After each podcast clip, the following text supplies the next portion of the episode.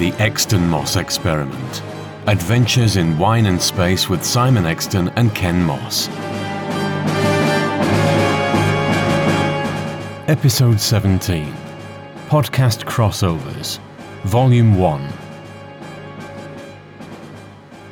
Hello, everyone, and welcome to the latest edition of the Exton Moss Experiment. I'm Ken Moss, recording solo for once. We've recently recorded a few articles for other podcasts, and we've decided to share them with you in this edition. The first is a piece on Kavanagh QC from 2018, which we recorded for Round the Archives. It's a splendid podcast run by Lisa Parker and Andrew Trowbridge, and this is from episode 31 of their series. Hello, I'm Ken Moss. I'm Simon Exton, and we do a podcast called the Exton Moss Experiment, which looks at old archive television got our name from the Quatermass experiment, which is the first thing that we started looking at, and we're slowly working our way through the different Quatermass serials and also the, the works of Nigel Kneale in among all the rest of the, the stuff that we look at.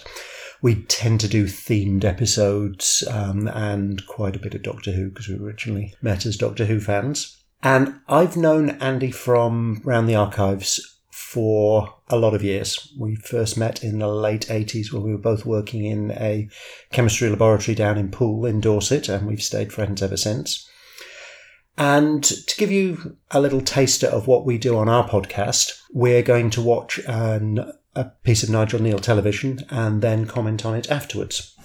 And what we're going to watch is the, what I believe is the last piece of television that Nigel Kneale wrote, which is an episode of Kavanagh QC from 1997, and it's called Ancient History. It stars John Thaw as the lawyer Kavanagh, and it ran for, I think, seven seasons in the late 90s to early 2000s. So the episode, as I say, the episode we're going to watch is Ancient History. We'll watch that and let you know what we think afterwards.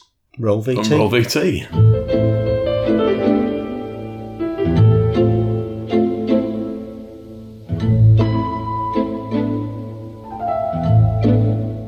Right, well, that was Kavanagh QC Ancient History, an episode from 1997. A very nice piece of TV. I enjoyed that from beginning to end. Nigel Kneale's final script. I remember watching this at the time. I've watched it a few times since. I think it's a fantastic and very powerful piece of television. Deals very well and sensitively with a very difficult subject, um, that of war crimes and crimes within the concentration camps in Germany. In this particular instance, dealing with the um, camp at Dachau. And freezing experiments, which I must say that's passed me by. I didn't know that they there'd been those experiments. Unless they, I, I honestly don't know. No. Um, it's something I need to read up on now. I believe there was a, there's an awful lot of stuff that we just don't know, Don't know. whether it happened happened or not. It's not something I know a great deal about. Kind of not something I've not really wanted to know a great deal about. It's a very clever script. The plot in, revolves around the accusation of war crimes against a a doctor who was in the Dachau concentration camp. His contention is that he was in there as a prisoner. The crime he's accused of is having been there as a doctor directing medical experiments into freezing people and trying to bring them back to life afterwards. And the, uh, the argument was that he escaped from the camp by shooting and wearing the clothes of one of the inmates who died and taking on his identity. And they have a, a, a number of um, witnesses for this, the most compelling one of which uh, is an, a frail old man who dies in between the initial hearing and the well, and, the and the, judge, the yeah. trial at the Old Bailey. Kavanagh, who's prosecuting, isn't able to bring this witness and his testimony. There are other witnesses. There's a fantastic performance by Warren Mitchell. Warren Mitchell, We tend to think of as uh, a comedic actor, and he's a very good comedic actor, but he puts in a brilliant straight performance in this. I'd rather watch him straight than as a comedy actor, quite frankly. He, he does that so well. And how much of that is because Alf Garnett is such an unpleasant character to watch that Oh no, I've seen him as, as uh, in straight roles and other things, and, and comedy roles and other things. And I just think when he's when he does that quite unpleasant, serious side that he that he brings out in certain roles. There was a there was an episode of something. I think it was just a, a one off called Secrets. I think it was by the Python. It was by Michael Palin, certainly, and Terry Jones. It was set in a chocolate factory where they were putting people in the sweets. It was mental. Um, but he played the factory owner, and it was quite a dark performance. Uh, and he, he was just captivating to watch in, in a serious role, uh, as he was in this. And he, he was very good in this. Um, I don't think there's a standout performance in this because everybody Everybody is, really yes. good. It looks as though the prosecution case is going to fall apart because of the loss of this witness. There are other witnesses, um, but they they don't tell as compelling a story as this old man. And the defence team decide that to uh, as the icing on the cake to um, prove the innocence of their their client, they're going to bring along somebody who knew him from the uh, as a, a prisoner from the camp. So they they find this um, frail old lady in a uh, in a nursing home who recognizes his picture and is very tearful and emotional and says, "Oh, he, he was my life in the camp." When she comes to give evidence, what she actually means by that is he was the one who saved her life after having taken it. Right, through the freezing experience, is freezing people to death Yeah. and then essentially resurrecting them. So by a stroke of accident, she proves the prosecution's case rather than proving the defence case. And at that point, the defendant um, admits to, to what he's done. And there's a, a wonderful shot, uh, uh, an old bugger moment from Bill Nighy as the defence counsel When he realises that his star witness has actually dropped him right in it. Yeah. The denouement, when it comes, I, I actually had a bit of a problem with because all the way through, Dr. Beck, as played by Frederick Treves, no, no, no, no, this is all false. It's all false. You're mistaken. He puts on a this performance, and then a frail old woman whose testimony isn't that solid, really. He just crumbles and, and just confesses. He, that was the bit I had a problem But he with. crumbles and confesses after he sees that his wife believes the witness. ah, did, that didn't come across to me. Right. So he's had 50 odd years of this new persona and has built up the family life around it because he, he, a short but very good performance by Rowena Cooper saying how she'd helped him uh, when she was an aid worker to get to, to England to, to study medicine. And then having come to, to England, he set up this new life, um, met the, the woman he was to, to marry, had, had a family life. So he was living that persona for 50 odd years my take was that he rec- because he recognised that that life was gone. His wife believed the old woman in in the dog.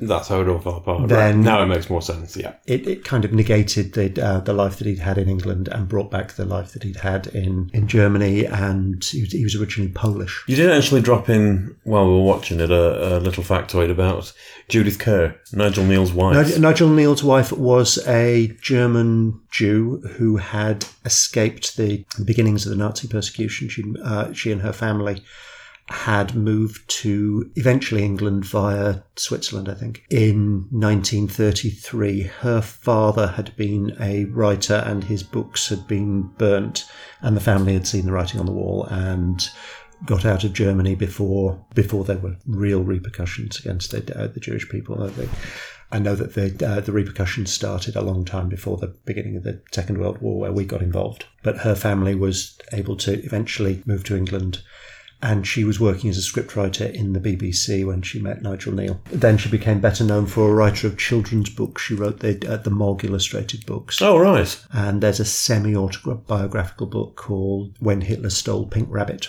Oh, it sounds charming. Um, I've, I've not read it. it. It's supposed to be a bit sort of book thiefy. a bit book thiefy. A good description. Uh, it might be better than the Book Thief because I didn't particularly like the Book Thief as a book, to be honest. But Um, for, I've never seen. All the Boy in the Striped Pajamas, which again I haven't read, but they're they're all kind of dealing with the, the same sort of topic. I've not read any of them. Uh, complete. You're highlighting my, my gaps here. but, but I've never I seen. I wouldn't bother with the Book Thief. Well, I've never seen Kavanagh QC. Um, I know it was a, a big thing when really it was on. Um, the, this is the only th- episode that Nigel Kneale wrote for it, which is why I've chosen to highlight this one. Do you know? Have you seen Judge John Deed? Yes. It's as good as that. Is that typical of the episodes? Because Kavanagh's Um, very that- light in this. He's a, a light touch all the way through. It's not like he's striding through and cutting a knife through the course. It's all a lot of That- that was accidental, really. That that success by serendipity isn't usual for it. It's usually success by cleverness. right. Using a northern accent, John Thaw. I don't think I've ever heard him use a uh, not a, a London accent or not a, a Morse accent before. It's always been of a, a more southern type. He's drifting north in this I one. hadn't really noticed, to be honest, which shows what a good job he did of it. Frederick Treves, who I know best as the Army General out of Yes Prime Minister, um, he he appeared with John Thaw in um, one of the Morse episodes, which I think was the Silent World of Nicholas Quinn. But he's also, as I've uh, found from looking on the net, he was Brotadac in Meglos. Oh, So there's right. the Doctor Who connection. I've not seen Meglos in a long time. I'm not in a desperate hurry to watch it again. No, it's not Um, top of my it list. Really depresses me that we got that instead of finishing Shada. I, I'm with you on that. And another member And of the a cast. criminal waste of Jacqueline Hill as a guest star. Yes, least said it. But another member of the cast, Arkie Whiteley, who plays Helen uh, Cavendish Jr., she died in 2001, age 37, of adrenal cancer. A bit of a surprise to find that out on IMDb. Yeah. And just to give you a little bit of context, we're recording this commentary uh, after we've just done our radiation themed evening. So we had a triple bill of Depression. um, a, a grimfest Yes. of Out of the Unknowns level seven, and then the War Game, and then Thread. So that that was a really cheery evening, and th- this isn't a, a pleasant watch. It's a very good watch, but it's not a pleasant watch afterwards. So we really need something cheery next. We, we could do with either some a Doctor Who or some comedy or just something that isn't relentless death in horrible ways because we've done nothing but that now for a good 12 hours. Okay, well, if you want to be a lightweight about it, we, Oh, can find, we can find something a bit more cheery. Well, I think I think we're heading towards gin territory before the next uh, watch. Okay, let me. Did we ever leave gin territory? It, it's past breakfast time on a Saturday morning. We're, we're at Saturday lunch now. I think we're it's gin o'clock is looming. What is our next episode? What, what's next on the list? We're about to start our next recording session, and Um, well, actually, I'm working on the Halloween special, ah yes, um, and I've got some really fun stuff planned. Some classic '60s um, Edgar Allan Poe stuff, less than cheery '70s offering. Um, might leave that until the end. A Hammer House of Horror always good fun. is always good fun. Um, knowing your love of Victoriana, we're starting off with the um, Rivals of Sherlock Holmes, and I know that's a, a show you haven't seen, but we're It doing isn't. doing a wonderful episode called The Horse of the Invisible, and An invisible horse. What could possibly go wrong? uh, y- watch it. You're, you're like trust trust me on this. It's got you written all over it. Um, and there's there's a, a couple of other little Halloweeny things that we might throw in. Well, the Halloween episode, once we've recorded it, that should be ready uh, for Halloween week. And also, as a little surprise, I'm thinking of doing our first non English TV show for Halloween. Oh my! Subtitled. Oh no, it's in English, but it's not produced by an English company, Ah, by an you. English TV company. But well, uh, I'd just like to say thank you to Andy and Lisa for allowing us a segment of their podcast. If And a big, big thank you to them for Round the Archive, which is consistently entertaining and the inspiration for us doing our podcast. it is really so. Thanks a lot, guys. Uh, but if you would like to hear more of our stuff, we are uh, the Exton Moss Experiment on SoundCloud, or you can look at our blog, which is extonmossexperiment.blogspot.com, and we do aim to uh, podcast about once a fortnight. We also have a Twitter account on at Exton Moss and a rarely updated Instagram account called at Exton Moss as well. So do look us up, and if you've got any comments, um, uh, please let us know. But otherwise, we shall pass you back over into the capable hands of Andy and Lisa for their podcast. Thanks for listening. Goodbye now.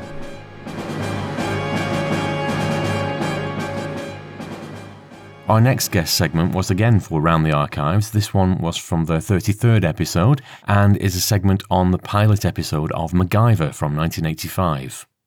Hello, everyone, and uh, hello to listeners of Round the Archives. This is a guest podcast appearance from the Exton Moss Experiment. I'm Ken Moss. I'm Simon Exton, and I know the Round the Archive guys for. I've known them for quite a lot of years. Andy and I used to work in a chemistry lab back in the 80s in Poole in Dorset. And while we were working there, there was a TV program that used to be on a Saturday evening called MacGyver, an American program um, about a secret agent who used to make stuff out of things that he found lying around. And there was almost always some chemistry in the in the episode. And being teenage lads and working in a chemistry lab and really rather enjoying the, uh, the show, what we used to do on a Monday morning after we'd all seen it on the, the Saturday was recre- try to recreate what MacGyver had done a couple of days beforehand, and it generally worked pretty well. Now, I've not seen any MacGyver in, in years. Uh, it stars Richard Dean Anderson, who went on to do um, very well in Stargate and I think this was his big, big break, first lead role. It's really entertaining. Ken, you'd not seen it before. have I've not you? seen a single one. I've, I've heard of it many times, and in fact, the, bizarrely, the, the one reference that I know about MacGyver is actually from a Simpsons episode. In uh, I think it's at the wedding of Selma and Sideshow Bob. There's a massive segue there. But no, so I haven't seen it. I don't know anything about the premise apart from what you've just said. So I think the easiest thing is just to dive straight in. Well, it's the pilot episode. It's the pilot episode we're going to watch from 1985. which is the best place to start. So without further ado, Ron VT.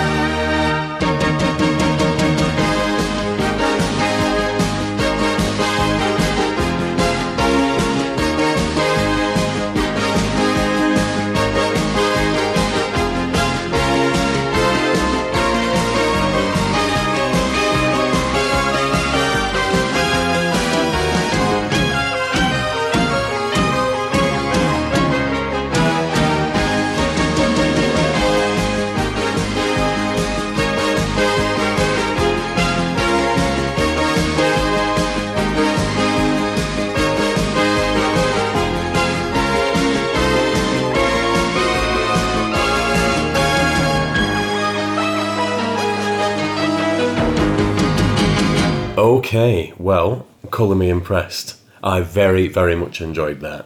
Yeah, that was a lot of fun. Starts off with a, a little scene setting thing and a pre credit sequence, which he almost always had, from what I remember.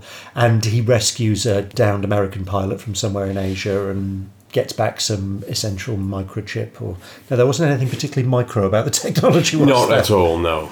Um, so uh, big chunk of circuit board from this missile that they didn't want, whichever this um, foreign government was to get hold of.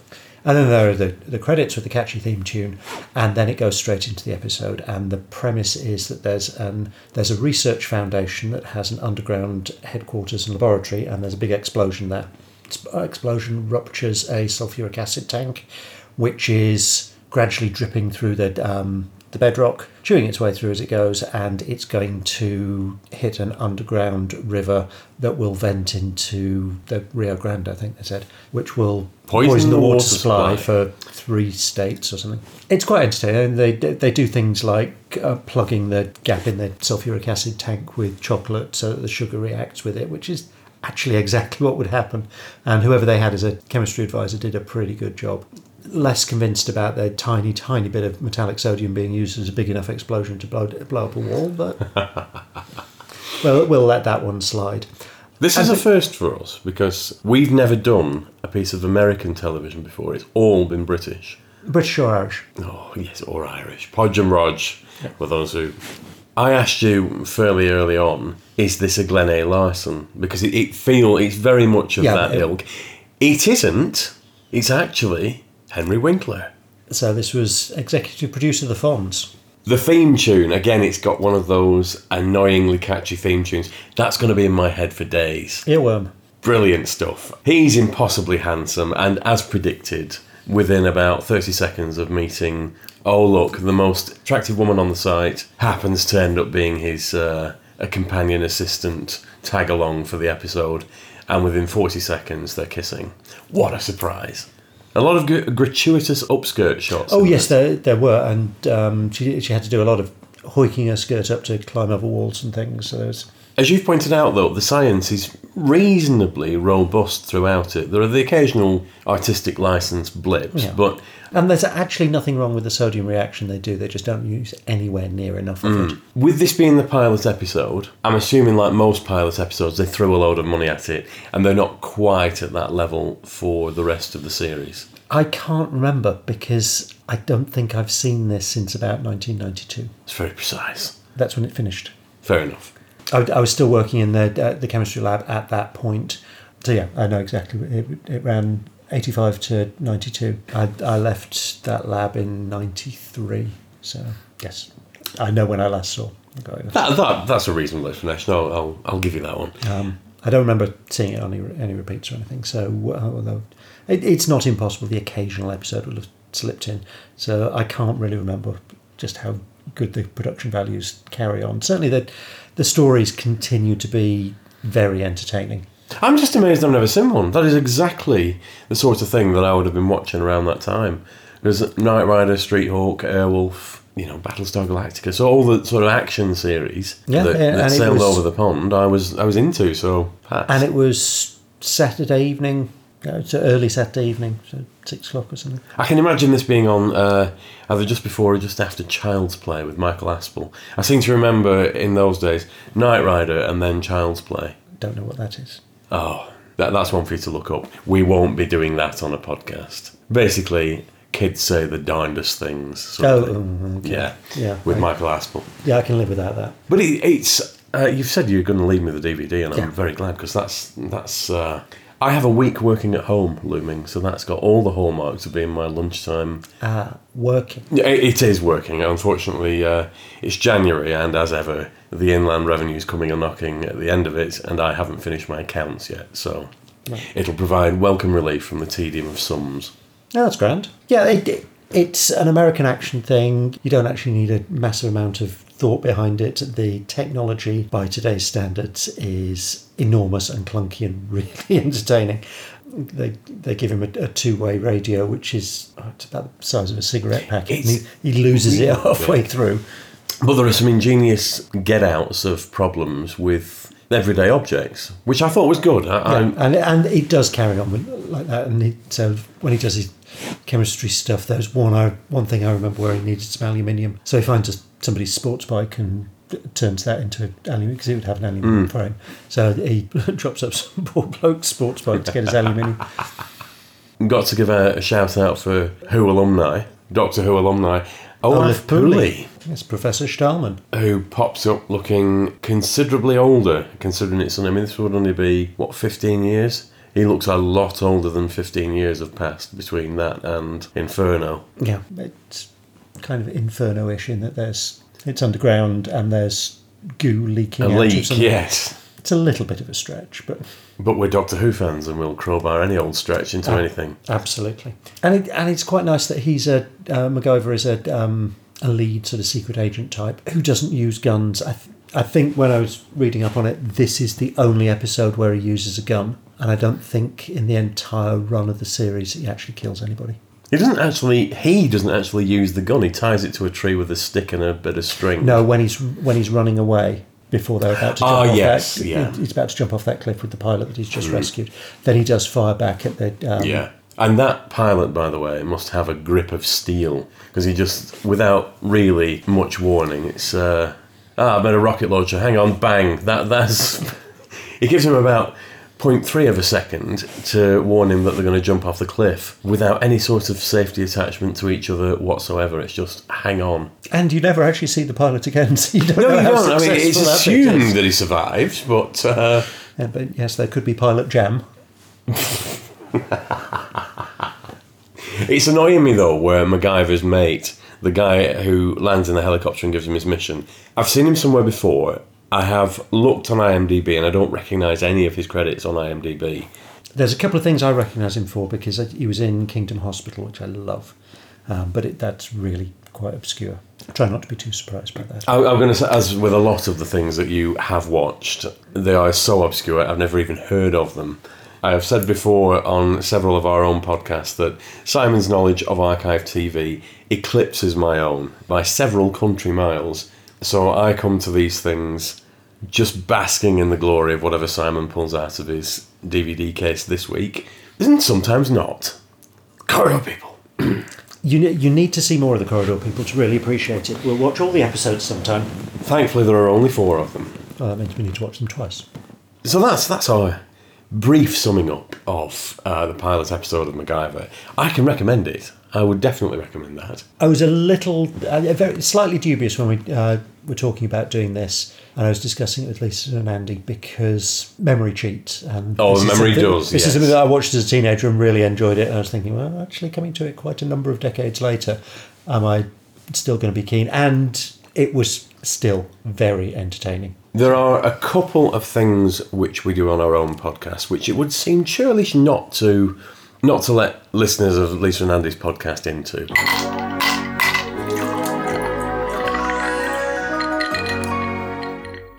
Uh, first and foremost, we always do a gin review, and as per usual with these recording sessions, we're currently drinking gin. We are, and we're drinking a particularly nice gin.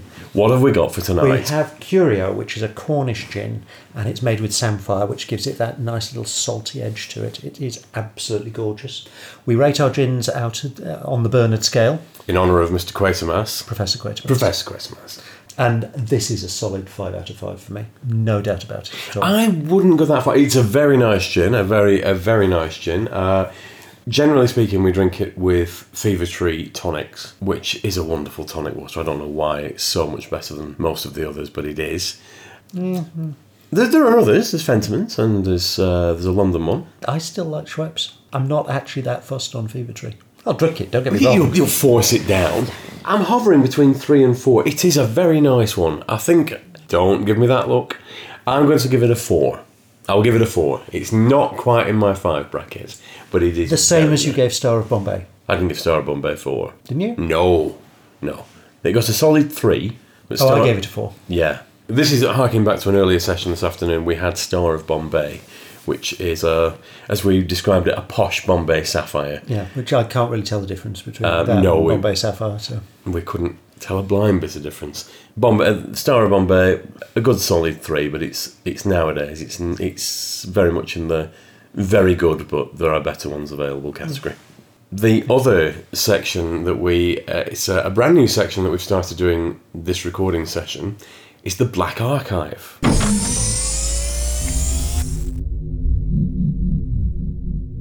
This is basically our opportunity to pick a missing piece of television from the archives and decide which one we would like to resurrect if it wasn't lost. I'm going to go with the Doctor Who, what a surprise. And I think this time it's going to be the Daleks Master Plan. Because I listen to that every Christmas and I have done since it was first released on CD. I love Daleks Master Plan. It's a big sprawling thing which it's a series of set pieces. It's not. It's one very loosely jointed story that uh, a bit like the war game. It's the beginning and the end. Yeah. The middle is a movable feast. But I do love Dalek's master plan, so that will be mine. I mean, I don't get me wrong. I, I like Dalek Master Plan. I would love to see any Doctor Who episode come back. If I were going for a Hartnell, I think it would be the Savages. You have mentioned this before. Um, last time I was asked the question, I said the Savages, and in the intervening four hours, my, my answer hasn't changed. It's a really nice, underrated story. Um, the telesnaps look, some of them look absolutely lovely.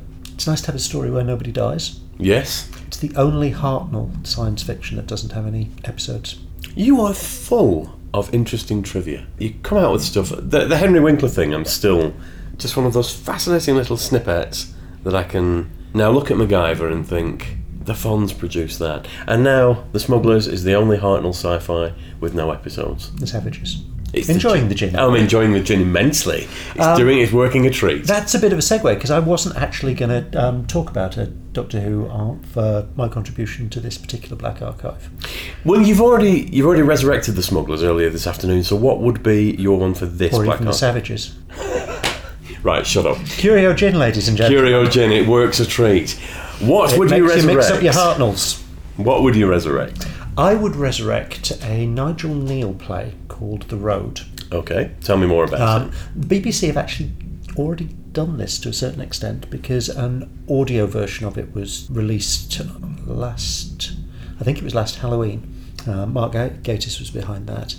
It's an incredibly clever play. Um, it's set in, I think, the mid 18th century, and it's an investigation into reports of ghosts in a um, nearby wood. And there's a scientist and some sort of some flavour of theologian who are arguing about the existence of ghosts and whether there's any scientific validity, whether we should be looking in terms of uh, scientific validity.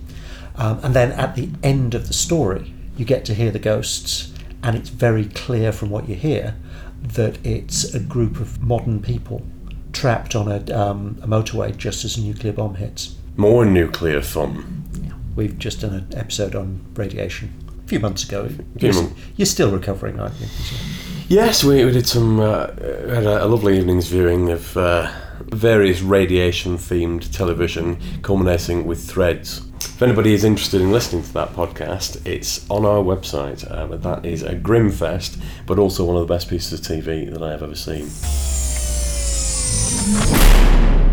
With that, I think before we segue too much, we should let Andy and Lisa get back to their own podcast. But thank you very much for listening. If you're interested in hearing more from us, we are on Facebook, the Exton Moss Experiment, We're on Twitter at, at Exton Moss and Instagram at, at Exton Moss. and we also have a blogspot with news and all the links to our archive recordings. So thank you very much, everyone. We shall pass you back to the very capable hands of Andy and Lisa. Thank you for giving us a plug, guys, and we'll speak to you soon. Yes, enjoy listening.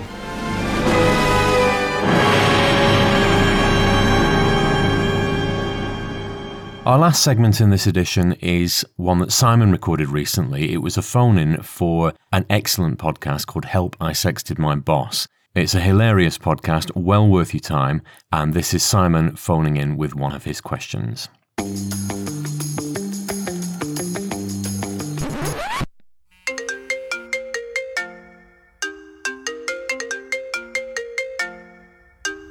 Right, what we're doing here? Why have we been dragged in? We're here for the help hotline.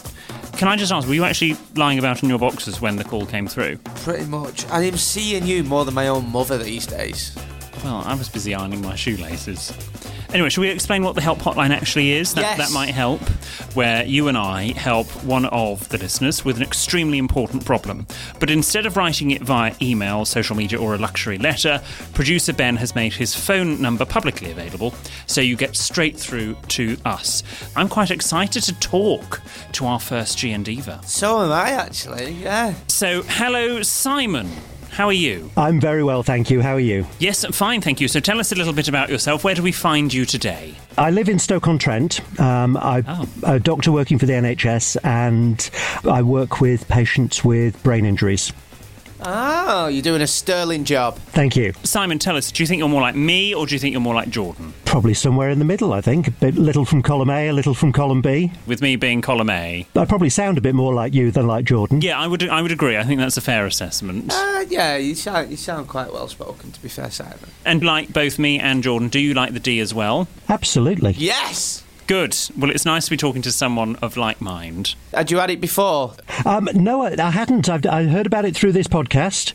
Um, I've tried it. It's now become my Friday night drink. Yes, that's what we like to hear. Fantastic. Well done. That's- I'd, I'd also never had it before the podcast, and now it's one of my favourite tipples. I love a bit of D on a Friday as well. Simon, tell us a bit about your dilemma. How can we help you? Well, as I say, I'm a doctor, um, and I have the best job in the world. Yep. But I do find that when I'm socialising, people will ask me for my medical opinion. So Ah. basically, ask me to do my job while I'm out and about. Ah. I was at dinner with some friends a few weeks ago and learnt far more about my host's erectile dysfunction than I ever wanted to. Oh, God. Oh, you've, you found Jordan's funny bone with erections. And you get this a lot, Simon? Um, I do get it quite a lot, actually. I, when I first meet people, I generally don't tell people what I do for a living for exactly this reason. Have you ever lied about what your profession is? Have you ever gone, yes, I'm an accountant, or, you know, I'm a tree surgeon? Uh, no, but I, I normally do fudge things by saying um, I work for the NHS. Yeah. Yeah. I once got into a taxi and I was in a suit and he was taking me to the Ritz and uh, he said, uh, What do you do? And I said, I'm afraid I can't talk to you about it. Ah. And he said, "You not tell me anything." I said, "No, I'm afraid we need to leave it. We need to leave it there." And then we were just in glacial silence for the rest of the uh, the taxi drive. So helping Simon out here. Yeah. How can we help him? A, is it all right to lie about your job? Li- I mean, lying's never great. Okay. Uh, obviously, we're not going to condone lying, but I think actually I like what Simon does when he says, "I work for the NHS." What's the proper protocol when somebody asks him if they can check something? Should he be like, "I'm sorry, but I'm out"? Maybe just give a sentence of short advice. And then say, uh, but if you need any further advice, do do go and see your local GP. What's the weirdest question you've been asked whilst you've been out socialising? What's anybody done? Of? Oh, the the weirdest one wasn't actually a question. Um, I was at Go on. Did you get shown something? Oh yes, I, I was at Manchester Pride a, a, a number of years ago, um, and one of the porters who worked at my hospital recognised me and ju- just shouted over, "Oh hello, doc." Um, so I, I waved back, and a young lady standing standing next, next to me was saying, "Oh, you're a doctor. You you lot have saved my life. You've given me one of these," and pulled down her, uh, her pants to show me her new vagina. Oh! Which she she was obviously very proud of, and it seemed to have all the requisite bits. Simon, what did you say? I could speak to Simon Um, for hours. I, I- I think I, I think I said something along the lines of, "Oh well, your surgeon seems to have done a very good job. I hope you're pleased with it." What you thought is you thought, what would the Queen Mother do? Um, I have no clue what the Queen Mother would do. Point, laugh, and ask for another gin. I suspect. Even if you've just transitioned, it's still not okay to show a doctor your bits whilst out socially. Well, is it? yeah, not not in a social capacity, No. And not unless they ask. To be honest, How should Simon deal with people? What is the line he should use? I think you just need to say with a lovely smile, "Well, look, I'm I'm off the clock at the moment, but if you'd like to, to come and see me in my surgery, I can give you the proper proper advice." Simon, to be fair, whilst you're on the phone, I am weeing a lot lately. Like, No, can't don't, you can't, Jordan. This is everything that we have actually been telling, I- saying that no, he's not Honestly, your can't GP. to- I'm like- he specialises in head injuries. Uh, I've got a bladder like a leg cup at Okay. the moment. Simon, please, you're under no obligation to answer this question. I occasionally get the opposite problem as well, in that Yeah. I will sometimes notice things while I'm out, out socialising, and that's actually much more of a dilemma about whether to mention something or not. Oh, so give So us an if I- example. An example, and this is from a couple of years ago, but I was at a party at a friend's house. Towards the end of the party, I was talking to somebody that I hadn't met before. Very nice lady in her, um, her mid 40s. And as I was talking to her, I noticed that she had a crab in her eyebrow. A crab. So a, a pubic louse. Oh. Oh, it was it wasn't the first course that went wrong. Oh no. Oh my God. Right, carry on, Simon. And uh, c- crab lice normally live in the pubic hair, but uh, will actually live in eyebrows as well. Wow. do I tell her um, and avoid any possible embarrassment with other people noticing and to have her perhaps mortified and embarrassed for the rest of the evening? Yeah. Or do I wait and tell her later on? Now, because I first met her later on in the evening, I was able to just take her to one side and say, look, I you don't mind me noticing I'm a doctor. I've, I've noticed that this has happened. If you have any tweezers or something with you, you could... Uh, Just remove it and uh, perhaps a, um, a visit to your, your doctor. I mean, William, I think that's actually the correct way to do it. Pull it to one side. Yeah, you can't say that in front of other people. Simon, thank you so much indeed for calling the help hotline. Uh, I hope this has helped in its own special way. It, it has, thank you. so, what did you um, really learn from that? I learned that some of our G and Divas are doctors. Yes, we, we attract a quality crowd. We do. I am so impressed that we've had a doctor as our first person on the help hotline. We've just helped a doctor, William. It don't get much better than this. No, I know. I feel like we're actually doing a justice. Who would have thought? I bet he sees all sorts. Do you know what? If any G and Divas are listening now, I think the rule of thumb is don't ask doctors in a social capacity if they can help you with something, Or- unless or it's anyone. life or death. To be honest, you know, I know dentists and kitchen designers and etiquette coaches get Yeah. it, where they start asking for, for advice that isn't, you know, remunerated. And it's not, we're, in our social capacity, we are all entitled to a social life. If I go to an event this evening, I am going as me, not as etiquette coach William. And it's okay, I think, like if if you're at a party and you've got some, you've got like you said, a designer, and just said, "Oh, what do you think of my curtains?" I think that's okay. But with a doctor, don't get your bollocks out. No. Like, I Remember think- that. Yeah, remember that. If, like Simon, you want to feature on the help hotline, the number to call is plus four four seven nine three nine two nine seven six hundred. It's all on sexedmyboss.com if you didn't get that. The final segment this time is the second part of our Sophie Aldred interview. This is something that I recorded at Who in the Cavern in 2007, and the interviewer is Charlie Ross. Um, does Adam, I, I know William's a little bit young, does Adam watch Doctor Who? No, they don't watch Doctor Who yet. Um, it may sound a bit weird, but they don't watch telly. Um, I decided that um, this is one of the sort of things about the Steiner schooling as well, is that um, I've done a lot of research about television and uh, computer games and media and the development of the child's mind and, um, and what it does to us. And when I thought about it, I thought, well, actually, I didn't really start watching telly until I was about seven, eight. Um, and we didn't we didn't have much telly in those days, did we? We just we had a few programs that we watched, and that was it. And now it's I do think it's quite worrying that children the, the kind of the television in the bedroom syndrome, you know, where a child can be watching the most horrific images of the news, for example, and know far too much about the world before they're they're ready to.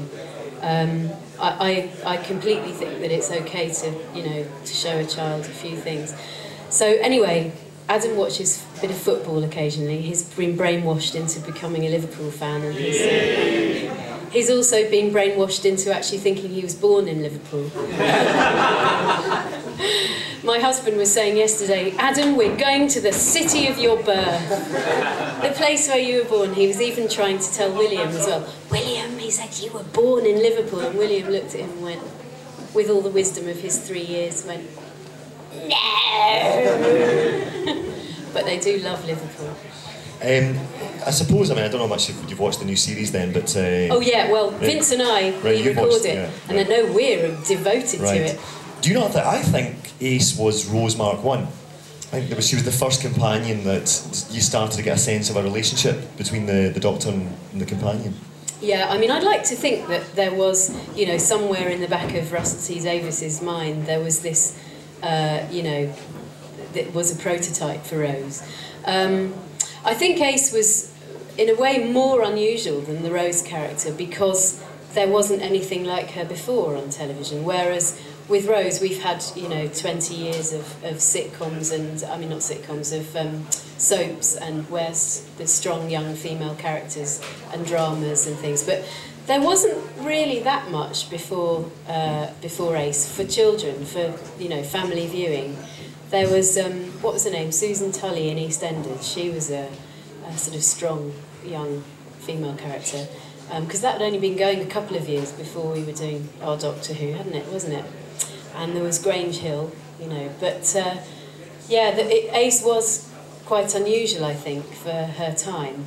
As the letters that I got and still do, you know, when I meet people, uh, young women now who say to me, "Oh, Ace was my role model," you know, and that was fantastic for me to play someone like that, um, who was kind of actually having an effect. I mean, now looking back, it's quite strange because I sort of don't condone. I didn't think about it at the time. I mean, I was 20, whatever, 24, 25, and I sort of didn't think about those sorts of things. But actually, the whole baseball bat and Nitro 9 and things could be perceived as being a bit dodgy. But the good thing was that the doctor was quite, you know, he, he was always the one who. In fact, Sylvester was at great pains to always uh, say, no, the doctor wouldn't do this. The doctor wouldn't hold an anti tank gun and try and shoot a Dalek. Ace, you do it, you know. So, uh, but I mean, that was good though, because you've always got to have somebody who's going to control those tendencies. Whereas, you know, Ace, uh, Rose was much more emotionally developed than Ace was. You know, she was much more mature and she was actually curbing the Doctor's violent tendencies. Um, and um, I mean, I, I, I love the character of Rose, but I, I'm glad you that you think that you know Ace may have had something to do with I it. certainly do. I certainly do. Uh, what the, the Dalek episode was on last week, and Nick Pegg's going to be here this afternoon, who is a Dalek operator, and I think they looked fantastic, very swish, and the movements were amazing. What were your Daleks like? Were they temperamental, or were they classic? Well, classic? it was amazing. I was looking at this Dalek yesterday. I was at Milton Keynes for a, a big Collectomania show there, and a fan had made his own Dalek out of uh, aluminium sheeting, and you know, and it was the most beautiful, pristine Dalek. And I, I was talking to him about this. I said, you know that our Daleks were no, look nothing like this. When I first saw the Daleks in the studio, or actually it was on location by near Waterloo Station when we were doing Mem- Remembrance, I thought, but these are so tatty and so old. You know, there were flakes of paint falling off, and they were kind of, you know, they looked really, really ropey.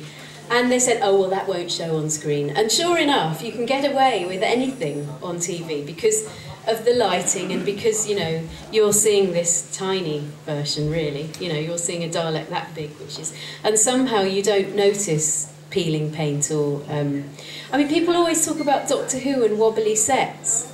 We never had any wobbly sets in my time. I thought that the sets, you know, I thought the BBC does particularly well at things like Ghostlight, for example. I mean, that set was incredible. It was so solid and so. Um, I, I, I think people are thinking, you know, that sort of acorn antiquesy thing. Um, perhaps they were like that in the 60s, maybe. I don't know. Is that true? Did sets wobble in Doctor Who in the 60s? I think, well, Toby Hadoke uh, it puts it down to twice in the whole uh, initial run. Um, that only twice a set wobbled, and he can actually identify what episodes it is. Maybe someone here can. Does anyone know? I don't. But um, I know Toby has, has actually scrupulously watched every episode 60 times apparently, and he, he can Like pinpoint exactly two times that set did wobble. So is, I mean, I, th- I think it's something that just enters mythology and you start to believe Yeah. it. And um, Yes, it's like the Daleks going up the stairs a lot. Yeah. You know, I mean, uh, for forever, even after they'd gone up the stairs in remembrance of the Daleks. I mean, partly because we hadn't got brilliant viewing figures, I guess, so not everybody saw it. But you know, you'd still have cartoons in the papers about Daleks not being able to conquer the universe because they couldn't go up the stairs, and it it uh, it drove my mother mad more than me actually because she's a my mother is fantastic on. Uh, details. She would have been a brilliant continuity person. She's always going to see films and coming back and she says, Yes, well, of course they had a Wedgwood teapot. I mean, and, and I think, oh, right, yes, mum, you know. Or, oh, dear, well, you know, in that scene, he was wearing his hat that side, and then in that, she notices everything. So she'd have been fantastic. But um, it used to drive her mad that people, oh, they said the Dalek didn't go up the stairs when it went up the stairs in your episode, she says.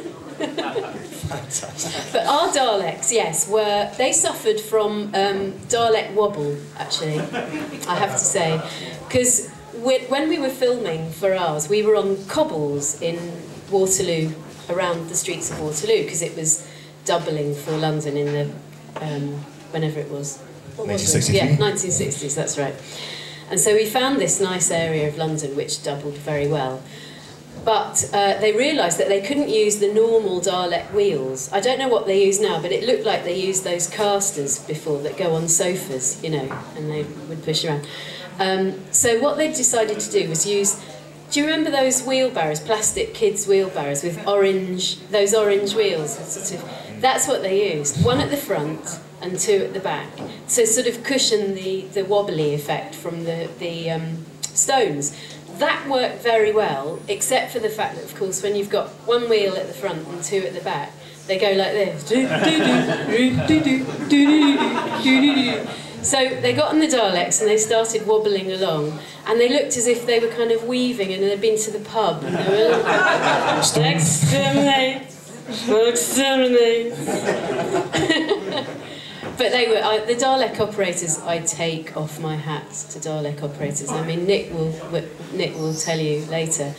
I mean, you know, it's hot, it's cramped, um, and we had uh, Town, John Scott Martin, who'd been doing it for years, which was wonderful because you know we had the benefit of their experience, and. Um, they just knew everything about how a Dalek was going to work and how we could do what we could do. And it's amazing. They were completely dedicated to it, you know.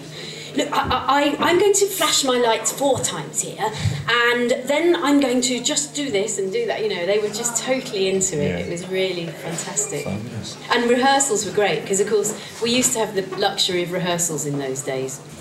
And the Dalek operators, they don't do this anymore, but the Dalek operators would obviously come to the rehearsals as well, but without the Daleks. So they had to be the Daleks without the shells.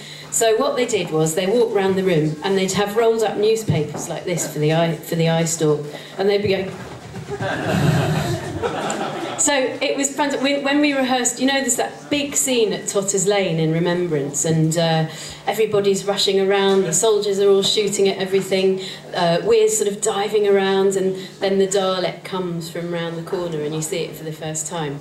Well, we were rehearsing this scene, and it was just fantastic. We had we were all like, you know, um, Simon Williams with his his pretend gun, you know, Doctor, you know, and it was it was just like this, and I just took a moment to sit at the side and I looked round and I thought, wow, this is just like when we were at school playing playing Daleks, but I'm being paid for it now. Fantastic. And the and then the Dalek, when it was blown up, the operator came around the corner like this. And then you know, then we had this big explosion, and he took his rolled up newspaper, and it was like bang, said someone, and he went. Dramatic death of a Dalek. Excellent. You can hear the third and final part of that interview in a forthcoming podcast. Well, thank you for listening, everyone. I hope you've enjoyed our cross pollinations. Do keep writing in with all your comments and questions, they are very much appreciated. We'll be back in a fortnight's time with Doctor Who The Macra Terror, the animated version, and we hope you can join us then. Thanks for listening. The Exton Moss experiment featured Simon Exton and Ken Moss, and the title music was performed by the BBC Symphony Orchestra. All featured television soundtracks are the property of their respective producers, and no infringement of copyright is intended. The programme was recorded in Rishton, Lancashire, and produced by Maverick Productions.